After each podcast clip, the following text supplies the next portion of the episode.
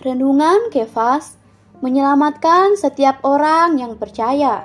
Roma 1 ayat 16 mengatakan, Sebab aku mempunyai keyakinan yang kokoh dalam Injil, karena Injil adalah kekuatan Allah yang menyelamatkan setiap orang yang percaya Pertama-tama orang Yahudi, tetapi juga orang Yunani.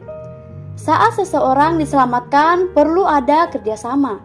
Misalnya, orang yang akan tenggelam perlu bekerja sama. Tenang, tidak meronta-ronta, supaya dia dan yang menolongnya tidak tenggelam. Demikian pula keselamatan yang Tuhan berikan juga perlu kerjasama kita.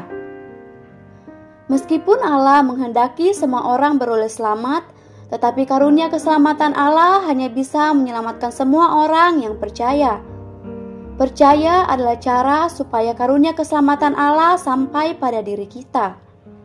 Sobat Kefas, kita perlu bekerja sama dengan Allah yang telah menyelamatkan kita. Caranya adalah cukup hanya percaya kepada Yesus Kristus. Mendapatkan penyelamatan dari Tuhan juga tidak ada jalan lain, hanya melalui percaya. Begitu percaya, beroleh selamat. Terang hari ini, Bagaimana cara mendapatkan keselamatan dari Tuhan?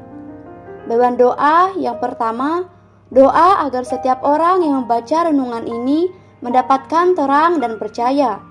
Yang kedua, doakan agar karunia keselamatan ini mencapai kepada setiap orang yang belum percaya. Amin.